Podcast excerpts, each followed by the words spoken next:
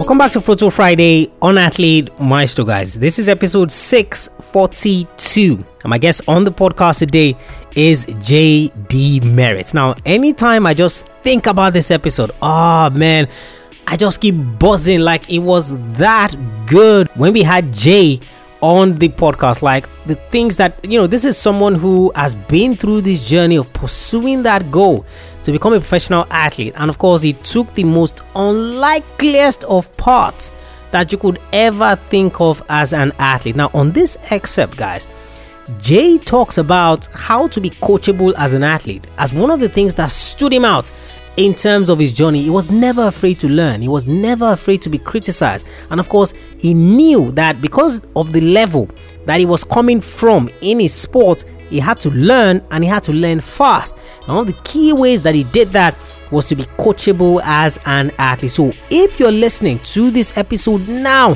and you're looking for ways to make progress in your sport, you have to listen to your coaches. And before you listen, you have to be coachable. And of course, you want to learn to be coachable, then this excerpt is for you but you went to many trials. So it was, I think I was literally watching something where you went from trial to trial to trial, like anywhere that you could get a trial, you were going to go. So that's one side of the equation. The other side of the equation is your coach from Southall saying that you were an athlete who was very coachable and you wanted to be the best. So those are the two questions that come from that. So I will start with the coachable mm. angle. How is it that young athletes who are listening to your story, you know, I've watched you on TV, play in the Premier League, how is it that they can learn to be coachable? Well, the first is to accept it. Because mm. in order to be coachable, you have to be able to accept a criticism, so to speak, or feedback. Mm. Let's just call it feedback, because it's not always critical, yeah. but it's feedback. The, the first thing to be coachable uh, that you have to apply is just this ability to receive the information and actually mm. receive it it's one thing to say, "Hey, coach, what do you like about that?" And he's like, "Well, I didn't like when you didn't use your left hand." He'd be like, "Oh, screw you, coach. I can use my left hand. I'm fine."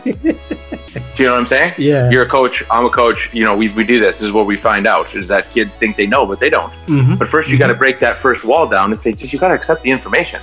Then you actually got to go, okay, you're right. I'm not very good at my left hand. That's the admittance that I need to get better at something. Mm. And then the third thing is actually to accept the advice of how I'm going to fix that thing. Mm. Generally, that comes from me as the coach but as the as the player, I still now have to accept that information, apply it, and then apply it again and again and again until that actually works. Gets it. Because that's sometimes that's the next hard tar- part too. Is I can dribble with my left hand and I'll dribble off my foot again, but I do it again, and then the mm. fifth time it actually works. But the mm. the ability to to now first you have to accept the information, mm. and then you have to actually apply it and actually yes. do it when it sucks. And yes. that's that's where the coachability comes in, where it's like being coachable for me is, is is is just a you know being open to other people's opinions about yourself. Mm. and then and then b actually taking those and applying them but listening to them. Yeah, mm. were they right? Only your practice will say that. Yeah. And and and, and, and reveal and reveal that answer.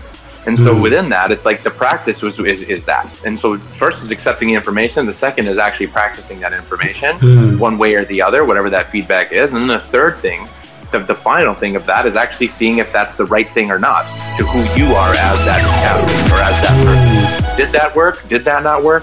What do you think the feedback is from my actual practice? And then you can then that completes the circle. Mm. And if you mm. like it, do it again. If you don't like it, either get out of it or find a different coach. Mm. You just you just answered you just answered that question because I was thinking in my mind like you know so how do I know if what ex- what that coach said exactly you know, applies to me? Or, you know, is he just giving me an answer? You know, so I'm bugging my coach. I'm like, you know, what should I work on? What should I improve on? What and just like, oh yeah, go and work on your left foot. Like, even if that's not really it. But what you just mentioned now in terms of completing that circle, in terms of accepting it, then applying it, then seeing if it actually works for you or improves you to complete that circle. If not, then you find another. So it answers it perfectly. You enjoyed this inspirational clip from a past episode of the show, then you are going to absolutely love our episodes three times a week Monday, Wednesday, and Friday. Monday, we look at a successful athlete, someone who has done it before you, someone who can be a mentor to you, to guide you uh, in terms of what you're currently going through. Wednesday, just like you just heard, is an interview or we talk about a topical issue, something you're struggling with and something that you need results on. And of course, a Friday just like this is strictly motivational. So I either share a quote with you related to sports and how it applies to your career, or I share excerpts from previous episodes of the show. Head over to athletemaestro.com, guys, forward slash subscribe to subscribe to the podcast so that you don't miss any episodes. Also, don't forget to leave us a rating and review. What your rating and review does is that it helps other young athletes find the podcast and know that this is a resource they can use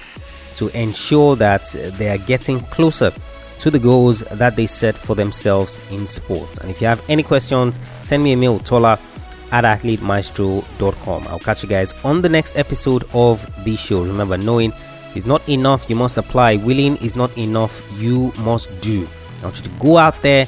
I want you to learn everything you can from this episode. I want you to go out there and I want you to be a maestro today and every single day.